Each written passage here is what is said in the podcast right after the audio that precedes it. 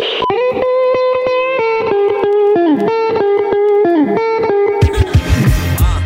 you into the other's gang. Two sisters, both curious and strange. I like the duo and they witty from the brain. It's the magic hour, Mercedes and Jay. Welcome, boys and babes, to our little life-giving podcast we so gratefully live our bliss through. It's the Magic Hour, a place where we navigate through life's peaks and valleys with all the vulnerability and shamelessness we can muster. With the help of world-class guests from all walks of life, we uncover new truths and valuable tools for manifesting our highest potential. I'm your host, Mercedes Terrell, along with my partner in shine, Jade Bryce. Hey, you guys.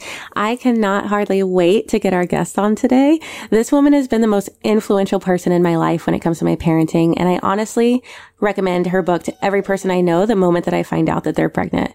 It's one of those books that you just want to always be reading to keep those important conscious reminders in your life.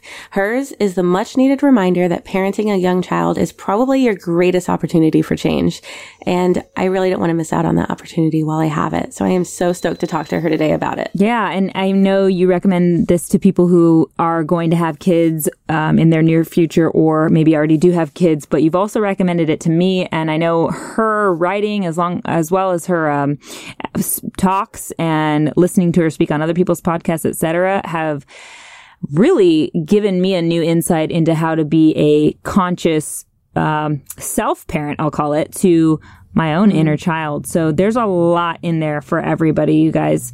Um, this is not just for parents, for sure. Like, I've already felt the changes from her, her knowledge, her messages, and her wisdom. So, so give it a listen. Mm-hmm. Like, don't tune out just because you heard the word parent. Self-parenting is much needed mm-hmm. in all of us.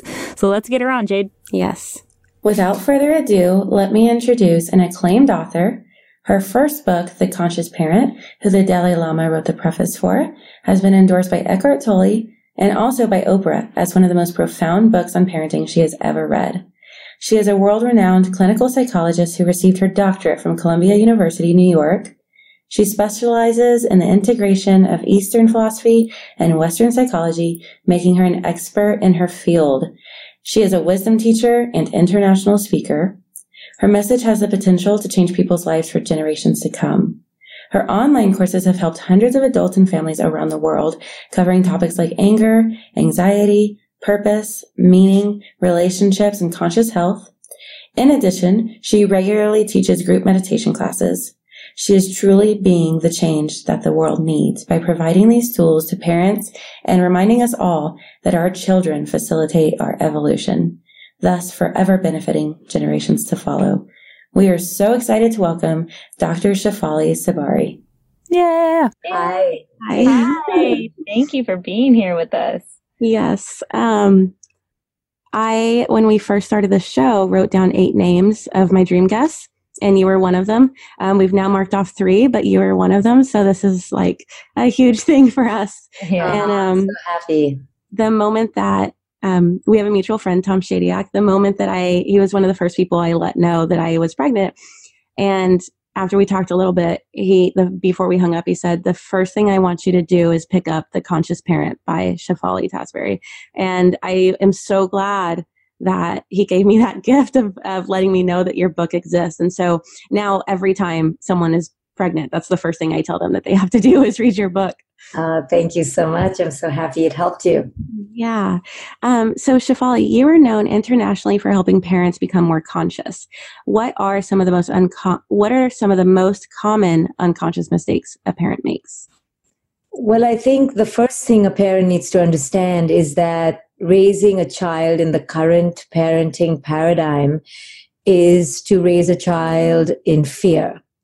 And unless we can understand that most of the choices we make and most of our reactions to our children are fear-based, we won't really get in alignment with a higher consciousness. So in my own journey, when I began to see that I wanted my child, say, to sleep on time, which is a legitimate desire of every parent, or eat healthily, mm-hmm. it was partly due to her well-being, but a lot of it was driven by my fear.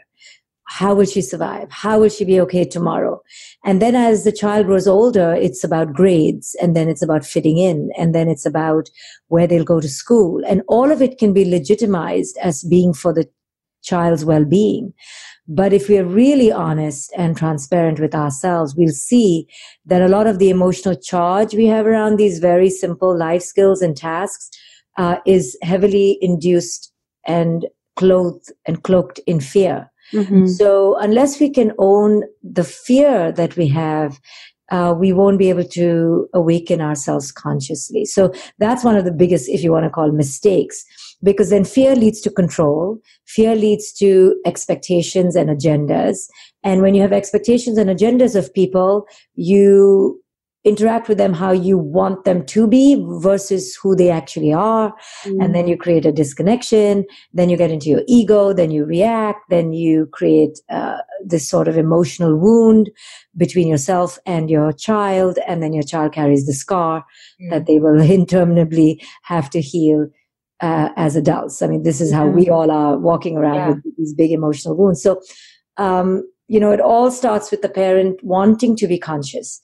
What does it mean to be conscious? It means to understand that the first person you have to raise is yourself.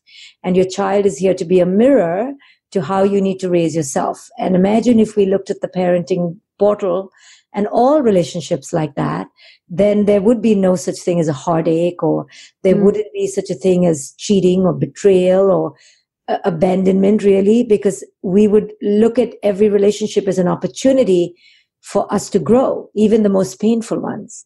So it is with the parenting process. So um, what I offer parents is a is a is a paradigm shift, right? Mm. From from control to connection, from being asleep to being awake, from looking at your children as those to be raised to looking at yourself as the one to be raised. Mm. Yeah, that is so difficult. So my my big goal right now, um, I'm always trying to be like peaceful, present, and playful. Um, But my big thing right now is is not yelling.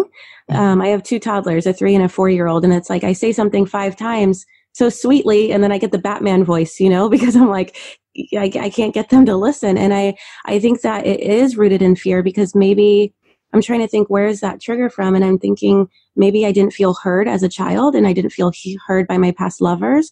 And so now, like, not feeling heard is like triggering me, and it causes me to yell. So maybe that's even rooted in fear.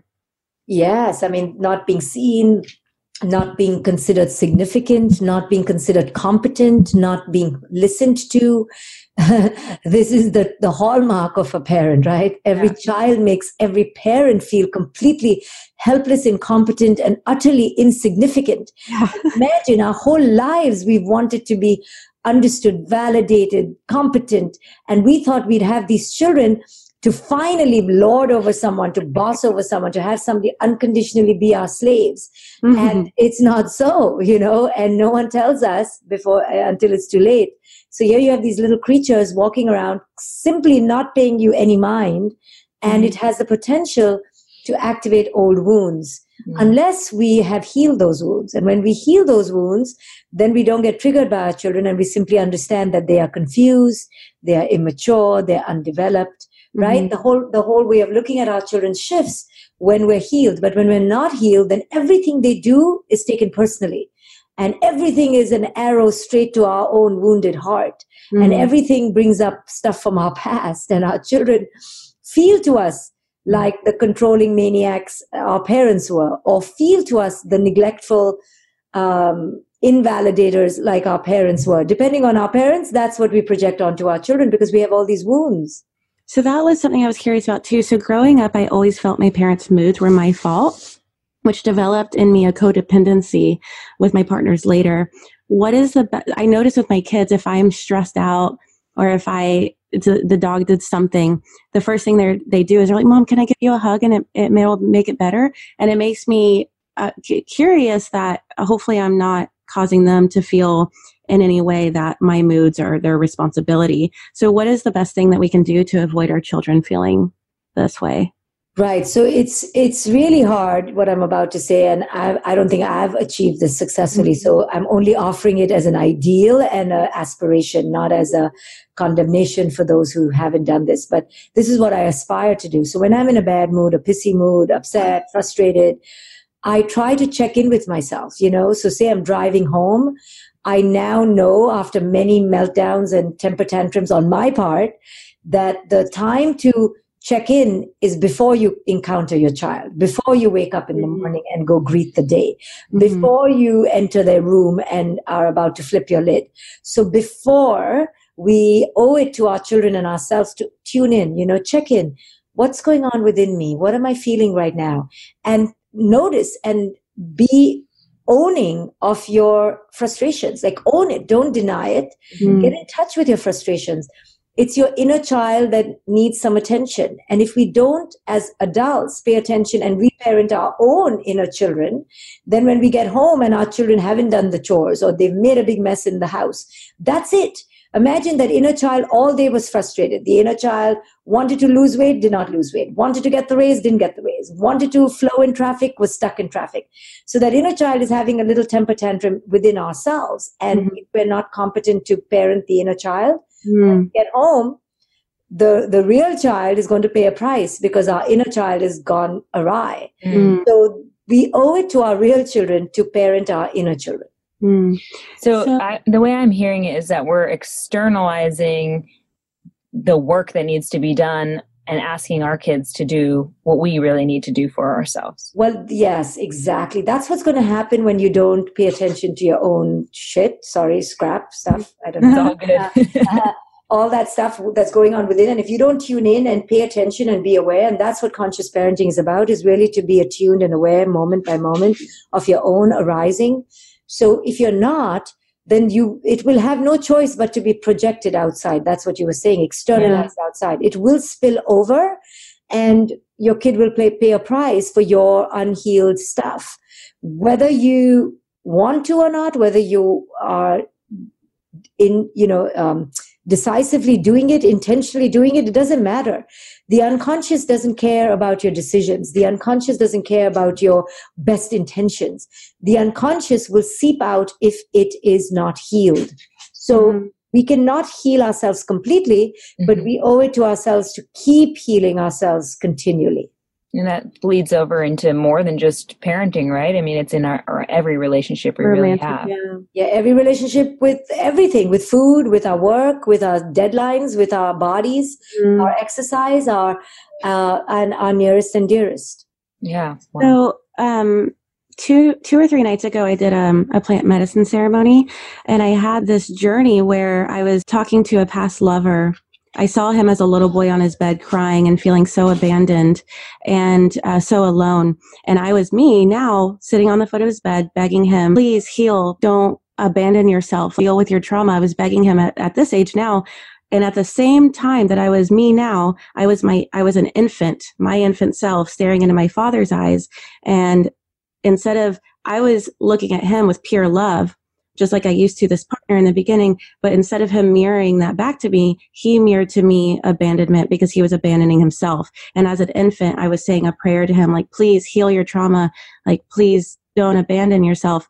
And so it was like this whole vision of being imprinted as an infant and continuing that prayer on throughout my life to every partner. And I realized also that my son has already been imprinted with that. From his early months of what we were going through, me and his father, what can I do now? Not so much his sister, but what can I do now that my son has already been imprinted with that? I know it's necessary for him to experience beauty later and to become a, a someone, you know, with deep passion and things like that. But what can I do now to help undo some of that damage? I, I don't think our task is to ever go into the past to undo things, because we all did things with that consciousness that we had, and everyone kind of co-created that reality. Uh, even your son was part of it. But I think the question to ask, like you, you're, you're asking, is what can I do now? Mm-hmm. But not to do it with regret or guilt. I know that's hard, but uh, because regret and guilt suck our energy and take us away from the present moment. We want to come back into the present moment and say, okay, I have this moment now, and I can avail of this moment and the power of this energy right now. And the most powerful salve we can offer our children is our whole presence, right? So the more we can radiate with this inner wholeness and look at them with wholeness, then eventually they will absorb it, or when they're ready, they will absorb it. You know, our children didn't just come to us, I don't believe. You know, I believe they've lived many forms, many kinds of ways, and we are just one more usher uh, in this vast, long, eternal journey. So that's the part of consciousness that I teach parents to to disidentify from this mania that they are the parent and they are the controllers and they're going to fix or make or break this kid. That's just so myopic. You know, we are vast, we are eternal, and we come in many forms. And this is just one form in this moment in time. There'll be more. So never to come from lack, to always come from the sense of abundance and wholeness. And we're all here to evolve. So every journey will have pain. Mm. Pain is unavoidable. So we must just understand that pain is the way we seem to grow in this dimension. And so it is with your children. They will also go through pain and they will also grow. Mm. That's beautiful. In, in my upbringing, I I was never yelled at. I literally cannot remember one time where I was yelled at. But my mother would get down close to me and and ask me to basically normalize myself in whatever situation. So she would say, you know, I'd be throwing a tantrum, or I'd be mad, or biting my sister, or whatever I was doing to be acting out. And she would come and tell me, Mercedes, look around. You know, maybe we're in a restaurant or something like that. Is anyone else here acting like you're acting? And I would be like, no, you know, I'd respond. And then I would normalize through that. But I notice now when I look back at that situation that, and perhaps this is coming more from me being the eldest child or something, but um, that it also asked me to grow up really fast. And like, I didn't experience a lot of my feelings. I learned to normalize in a situation where I needed to like express some of those things too. And then I do that, you know, I see that pattern happen in my adult life as well. And I don't, I mean, I'm sure my mom was trying her absolute best. I'm not blaming her uh, for making the wrong choice there, because she was definitely trying to to do what she could. But um, I don't even know that I really have a question for that, but just that I'm sure you've seen so many different circumstances of where a parent is trying their very best to be conscious, but they still aren't doing it perfectly, you know? I don't yeah, know. There is no perfection. I mean, I, I don't do it perfectly because it's not perfect. It's an imperfect art. Mm-hmm. And I, th- because you're dealing with human beings yeah. who are constantly being in the moment. And so the aspiration is not to be perfect. It's really to just be present and then to grow and then to grow and then to grow and go, okay, did that and that didn't land well. Now we grow, you mm-hmm. know, we just keep evolving. We don't expect perfection. So then we don't expect to stop anywhere. We don't expect to reach a destination. We just keep evolving, you know? Yeah. And I think to your point, parents are scared of feelings because all of us, I can say from across the board, East or West, I have noticed that everyone is scared of feelings because if feelings are painful, we're afraid that the feelings are going to devour us because we don't yeah. know how to feel the feelings. We only know how to react to feelings. So feeling feelings is an art, you know, it's like standing on the platform and watching the train go by and not hopping on the train. Mm. You know, you can learn to feel sad without being sad. And and that's an art, and meditation kind of teaches you how to do that. But most people are not exposed to those techniques of meditation. So they believe that feeling sad is being sad and that they are sad and then their identity is sad. Ah. But there's a way to feel feelings without becoming them. And uh, that's the art of wisdom. But because most people are not aware of how to do that, they then uh, act out. And so everyone avoids big feelings because they don't want people to act out.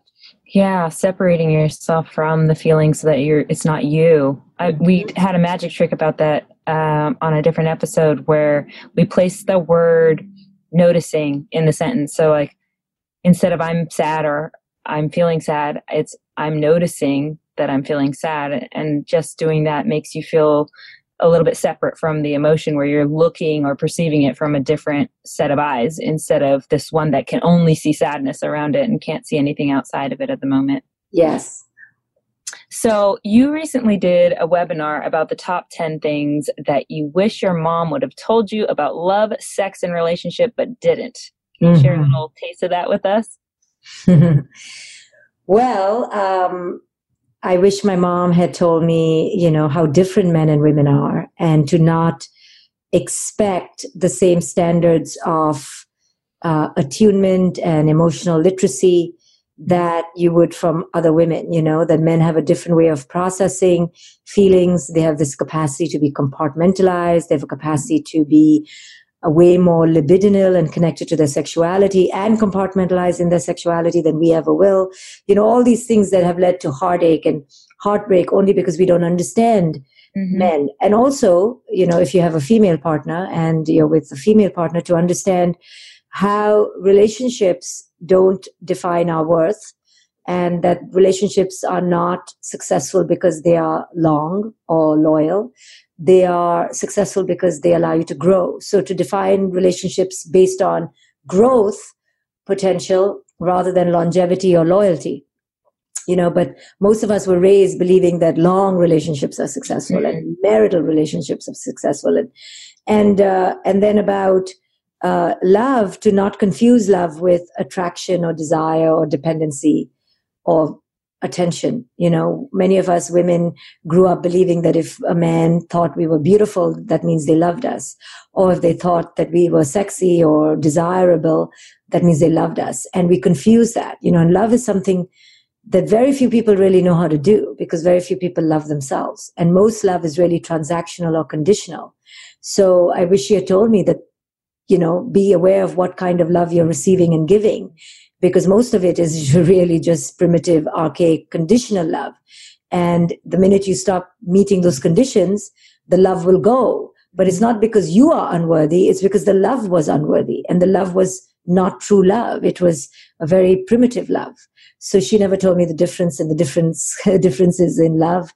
And then about sex, you know, how we women have been taught to be Uh, denying of our sexual arousal, sexual pleasure, sexual autonomy, uh, sexual gratification. We are taught to, you know, preserve ourselves for a man typically, or another lover, and to, you know, not really indulge in self-pleasure. So I wish she had told me how ridiculous that was, and mm. how we can only know pleasure from others if we know pleasure from the self. Um, so those were the, the some of the things I talked about. Yeah. So that's, that's that last, awesome. Yeah, that last bit about especially self-pleasure. I feel like for me, whenever you talk about that, I know I get a shame trigger. Like I know that from my, you know, Catholic upbringing and such, that was something that was not talked about, definitely wasn't even looked on as something that, you know, we, it was a sin essentially. So, and I'm sure a lot of people listening can can be right, because this is how we've been conditioned, because it keeps us under check, because sexuality is a very free and wild energy that people are afraid of, again, like big feelings. Uh, it's the highest form of connection, is our sexuality to our bodies, to our beauty, to our pleasure. So people wanted to, the people of the old wanted to control women especially. Mm. So they taught us to associate it with shame. Mm. And they told us we were bad to have sexual fantasies or sexual gratification. Uh, when you really break it down, it's just you loving your own body. And that's the right. most sacred, most beautiful thing you can do. But look how we've been successfully conditioned to be enslaved to some sort of archaic paradigm. Mm-hmm. Right. We've taken away our own rights to do just that, to love our own bodies in, yeah. in a sense. So each week, Jade and I do a segment called Magic Trick, where we share tools and tricks, practices with the audience um, for for them to implement into their life if they so choose. So I was wondering, because I know you have a whole arsenal of amazing practices um, from reading your book and such. Do you have one to share with us today? Well, I think it's not a quick fix magic trick, but it's one that, that's very powerful in my life, is when I am in a repetitive uh, conflict pattern, or repetitive dysfunctional pattern, or re- repetitive unhealthy pattern, whether it be with food, exercise, it doesn't matter. I now don't look at it as a one-off, you know, oh, it's on Tuesday, or oh, it's on, you know, after holiday. Now I stop dead in my tracks and I go, oh my goodness, I'm in a pattern. This is a pattern. And I always teach parents that, or, or people, that they're mostly living patterns, not a life. So when, when we become aware of how the pattern is replaying, it's very powerful, because then it's no longer about the pizza or the, uh, about the man named Sam or the man, man named Matt or the girl named Sarah.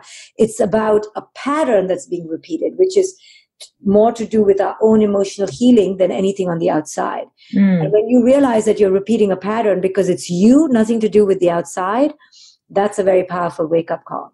Mm. So does that uh, idea of mostly living patterns and not living a life, or living patterns instead of living a life, come from uh, like our archaic lizard brains of just trying to find whatever's safe enough that we go, okay, well, this is safe, so I'm going to stick with this. It's then we become comfortable in that pattern and we don't change out of it. We don't move on to something that could actually help us. Yeah, yeah, well, yeah. So lizard brain, or what I would say, we're just asleep Uh, and enslaved to conditioning. So whatever we've been conditioned to do. Mm-hmm. So the process of awakening is to break that conditioning and to break paradigms. So, you know, even if it means f- for a while to eat ice cream before your meal, you know, I'm just saying mm. yeah, backwards. But we're so conditioned right. to do, you know, to we condition our palate, we condition our bodies, we condition our minds, we condition each other, and certainly our children. And it's on rote, you know, and when you stop to go, but why? You know, so maybe one hack, hack or mind trick, as you call it, would be to keep saying like a child, but why? And if you really ask yourself all day, but why are you doing this? But why are you eating this? But why are you eating now? Well, why, why are you going to this church? Why are you going to that synagogue? Why are you, why are you kneeling on your, on your knees right now? Why are you yelling at your kid right now? Uh, why did you just thank God right now? Why are you scared right now? You know, if you keep saying why, and really dig for an answer, you will see that it's, you'll come up with just because you've always done this. And that there you go, you're in a pattern. Mm. So to be awakened is to break out of patterns, is to really live in the moment, not in a in an impulsive way. You know, people think that living in the moment is just to live without uh, any control. Actually, it's the contrary. You're very present, you're very attuned, you're very aligned, and you're you're you're actually independent of substances, of addictions, of, because you're very much in the moment and entering each moment with so much wholeness mm. that you need less and less and less. So um, asking why, you know, exposes yourself, yeah. exposes all the patterns you've been living with and all the belief systems you've just been conditioned by. Yeah, it really would bring you down to your most authentic truth in every moment. Mm-hmm. So we also have a question from the Magic Mob. We had a lot of questions come in just about the preteen years alone, um, but this one summed it up for the most part. Since becoming a mother, I have a harder time letting go of control and rarely felt the need prior to that. For example, I gave my preteen son, who is exercising his power and really testing boundaries, the responsibility of doing his own laundry, but then I will remind him twenty times to do it, or I will just end up doing it for him. How can I give up my sense of control, and why do we try to control so much? Right. So again, if she asks why, there's some sort of fear that's beneath the not doing the laundry and letting him pay the consequence, right? Pay the price for it. There's mm-hmm. some sort of fear. Either she feels like he won't like her anymore, he'll think he's, she's a bad mom, or that she feels he's going to look, you know, less than positive in the eyes of others. Mm-hmm. She wants the image of herself to be upheld. There's a fear there that causes her to, in the end, do the laundry. She's mm-hmm. on the right track, but at the end, like most of us, we capitulate and we give in because something makes us afraid. In my life, it's always, oh, I don't want my daughter to think I'm a mean mom, or I don't want my daughter to think I'm a lazy person. So our old fears interfere and we sabotage our own parenting, you know, and I see this happening all over. So again, that parent needs to ask, what am I afraid of? Why am I not letting him suffer the consequences of his own decisions? It's always a fear. Hmm. That's true. Yeah. All right, so there are a few short questions we like to ask everyone who comes on the show. First off, if you could hug your younger self right now, what would you say? That life is completely unpredictable, so don't try to even think you have the uh, audacity to control it. mm. I needed that today. Yeah. Right now. Um, if you could have the whole world read one book, which would it be? I think it would be The Power of Now by Eckhart Tolle. Mm-hmm. I start your book and A New Earth. As soon as I finish it, I start it over because I just constantly need the reminders of you and him yeah. in my life. Yeah, The Power of Now was my beginning of my soul-seeking journey. That was a good book for me. All right, if you could whisper one phrase to everyone on the planet, what would it be? All of this is an illusion. Mm-hmm. There was a something I was listening, or I was think I was reading, or something on the gram or something like that today about uh, how to determine when something is an illusion, or essentially when you're feeling fear come up in you, just to do a quick inventory check: is this thing threatening in any way to my actual, you know, health? Is this an actual real threat to me, to my life, to the things that really, really matter? And if it's not, then it's easy to determine that it's an illusion. Mm-hmm. That's a good reminder. Mm-hmm. So, um, Doctor Shefali, before we let you go, I just wanted to read my favorite paragraph from your book that I have had on my fridge for almost five years now. It is, our consciousness and unconsciousness are transmitted not only by our overt pain, but also in the energy we exude just by our presence, even when we say and do nothing. Thus, our children pick up a great deal from how we embrace them each morning, how we react when they break our favorite vase, how we handle ourselves in a traffic accident, how we sit and talk to them, whether we really look at what they show us, and whether we take an interest in what they say. They notice when we intrude on their life with unwarranted questions and demands, and they feel it when we withdraw from them or utter reprimands. They are moved by how we praise their success, but wounded when we put them down for their failures. They are aware of how it feels to be in our presence when we sit in silence with them, and of the energy field of acceptance or rejection they experience around us. Each of these moment-by-moment exchanges tram- transmits either consciousness or unconsciousness. How can you give to your children unless you first allow yourself to be filled from your own well? Unless you are fulfilled, you will use your children to completely, to complete you. You will teach them how to live with your acknowledged fears, your rejected emptiness, your forgotten lies, all the while unaware you are doing so. Such is the power of unacknowledged lostness. Mm-hmm. That's the, I, I don't know how you, that's so mystical. It's amazing. Thank you for putting that into the universe. And thank you for taking your time to be here with us tonight. Um, before we let you go, where can people find you and your work? Well, they can go to my website, d r shefali dot com, and I have a lot of programs that I offer, a lot of courses. I have an online coaching program for parents if people want to become a coach uh, and do my work and help heal families. I have a whole online coaching program they can look up and explore. Um, so all of that is on my website, d r shefali dot com. Great. We're going to give a little more detail of that in the end of this episode and put that in the show notes. So don't worry, if you're listening, we'll have all that information for you. Yes. Awesome. Thank, Thank you so you. much for being here with us. Thank Doctor you so much. Nice being here. Bye. Bye. Bye. That was really, really cool. So if you guys are listening and you are picking up some of this knowledge that Doctor Shefali just, just laid out for us, you may want to enroll in her Conscious Parent Coaching Institute. This is an online program. It'll train you in her core methods and strategies to help parents awaken to a higher consciousness so that they may set their children free. What child doesn't need to be set free, y'all? If you're passionate about healing children and parents, or you just want to become more conscious yourself, then do not hesitate to join this program. Like I said earlier, guys, I don't have kids, and this is still life-changing for me because I am really um, trying to implement her practices and tools to heal my own inner child and work on that before I have kids, because I think that's a really important thing to do as well. And I know, Jade, joining this Conscious Parent Coaching Institute is like one of your dream goals as well. So yes. Yeah, yes. You guys can go to d r shefali dot com slash coaching institute slash magic. And that's magic with a J. That's right. And by the way, Doctor Shefali spells her name S H E F A L I, just for reference. And guys, this link will be in our show notes. It will also be on our Instagram throughout this week. Um, I'll be promoting it on my page up until it's um, closed. So it'll be easy to find if you look on either of our socials, um, and it's easy, easily accessible in the show notes of this episode. But I could not recommend it enough. Yeah.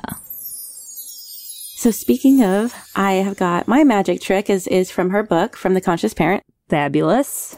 So I just want you, and you're going to have to rewind this, of course, um, to write these questions down and put them on your fridge or your mirror or your calendar. But I would invite you to move it weekly, because sometimes I'll put a reminder up and then it's just something mm-hmm. I walk by, like a tattoo. I get a tattoo to remind myself of something, and then it's just a part of my body. So move it around so that it's not just a habit to pass it by. Cool. First question.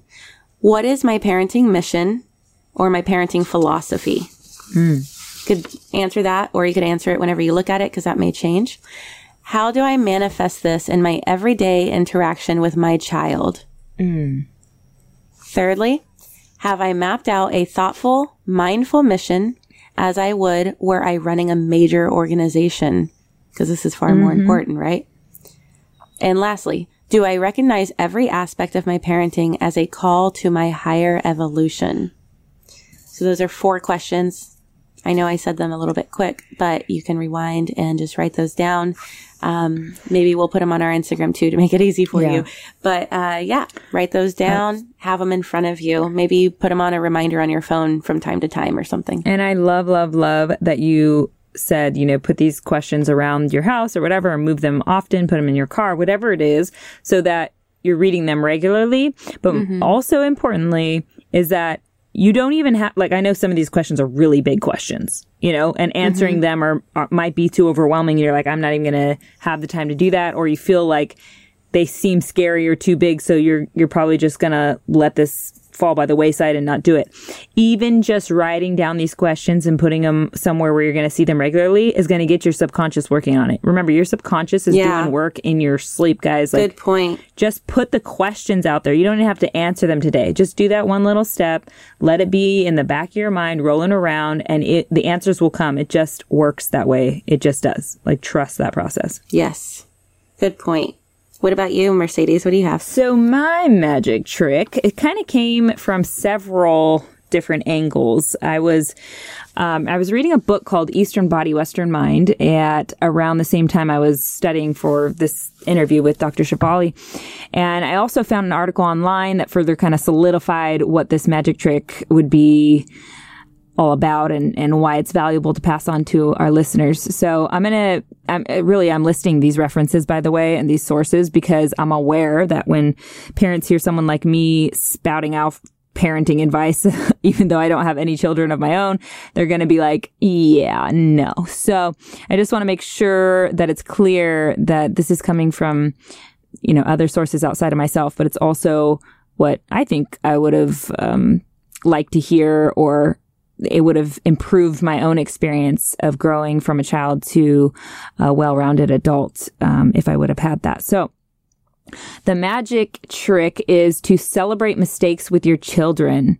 And I'm saying celebrate mistakes, both their mistakes and your mistakes. Um, I think adults need to let children make their own mistakes and learn from them. Absolutely. And we need to, you know, watch them struggle and settle their own problems with their own devices. And uh, we also need to let them do as much as they can for themselves and treat children responsibly so they can function on their own. I think that's that's a big mm-hmm. miss right now in today's culture. Yeah. And I know it's hard to let children make their own mistakes, of course. We feel like if they would just listen to us, then they wouldn't have to suffer from their own mistakes. Allowing them to do for themselves sometimes makes us have to pick up all that slack. So it's like, if I pour the juice, it won't spill, you know, instead of letting your kid try to do it themselves mm-hmm. and spill it everywhere. Now you're going to have to clean up the mess. But they learned a lesson there. Learning to recognize our mistakes, repair them, grow from them is super essential for, for kids. And I know, like I said, we want to protect them, but let's let them make the mistakes. And a reminder yeah. there is that resilient children make mistakes, get up, brush themselves off, and move on, which is what we want, right? We want resilient children. And uh, some of the tips to add to that, um, or some of the notes, I guess, to go with that, idea of celebrating mistakes with your children is to embrace mistakes in the first place. So, you know, uh, giving that message to your kids of no one is perfect, everyone makes mistakes, and um, telling them it's part of how we learn, you know, teaching them that you can keep a good attitude through through whatever their errors are, and it'll help them be less fearful of making mistakes in the first place, which I think is huge because I grew up wanting to be a perfectionist. You know, that was like making mistakes was not on the table for me. Remind children of what they've already accomplished. So really just taking note of their accomplishments and, and even voicing that to them, you know, how far they've come f- without having to focus on the mistakes they've made on the way. So, you know, when you're a baby, you couldn't walk, and look at you now. You run so fast, I can hardly keep up with you. So that's one. And encourage inventiveness. Um, Thomas Edison took over a thousand attempts to make the light bulb work. You know, he had a thousand mistakes before making one of the most amazing event- inventions of human time, of all human time. So figuring out, you know, how to encourage inventiveness might be, you might have to be a little inventive to do that, but I think you guys can handle it. And it's hard to keep ourselves from butting in with criticism and, and advice, but if we hang back a little bit, I think that kids can figure it out, you know, little by little on their own. They're going to make those mistakes. They're going to fall down. They're going to do what you don't want them to do at first, but if they can have the space to grow from it, I think it can be huge on the growth path. Yeah. Yes. That's good. That's awesome. Yeah, I'm definitely going to implement that myself, uh, having two toddlers. I wanted to remind our listeners that the link we gave you guys for Doctor Shefali's coaching, that actually starts, um, I believe on June fifth. So make sure you sign up for that here in the next couple of days. We don't want you to miss out on that. Thanks so much for listening, you guys. We hope you found this conversation amazing, because I know that we did. This was a huge goal of mine to talk to Miss Doctor Shefali. So if you enjoyed it, please share it with your friends and family. This would mean so much to us. And remember that you can go to our Instagram page at The Magic Hour to ask us or any of our future guests a question. Talk to you guys next week. Until then, be a light. Thank you to Doctor Shefali Tsabary for being on our show today, and to at Raytone Royal for our intro jam, and John Garza with Reel in Motion Productions for producing the show. Quick disclaimer. We are not medical professionals, so following any of our protocols or advice should be done at your own risk, people. And please remember to always, always do your own research. Tap into that extraordinary growth mindset we all have access to within ourselves and seek out your own answers. Come on, guys, you know, you know the deal. And by the way, if you are a medical professional or an expert in any topic we cover and you feel we are not giving accurate information about it, please find somewhere to contact us. Contact us via social or email us at our website and let us know. A major goal of ours in doing this podcast is to bring value to people's lives by sharing helpful insights and info. So we welcome being corrected at any time, and we'll be happy to share any of our fuck-ups with our listeners so as to get us all back on track to discovering our happiest, healthiest selves.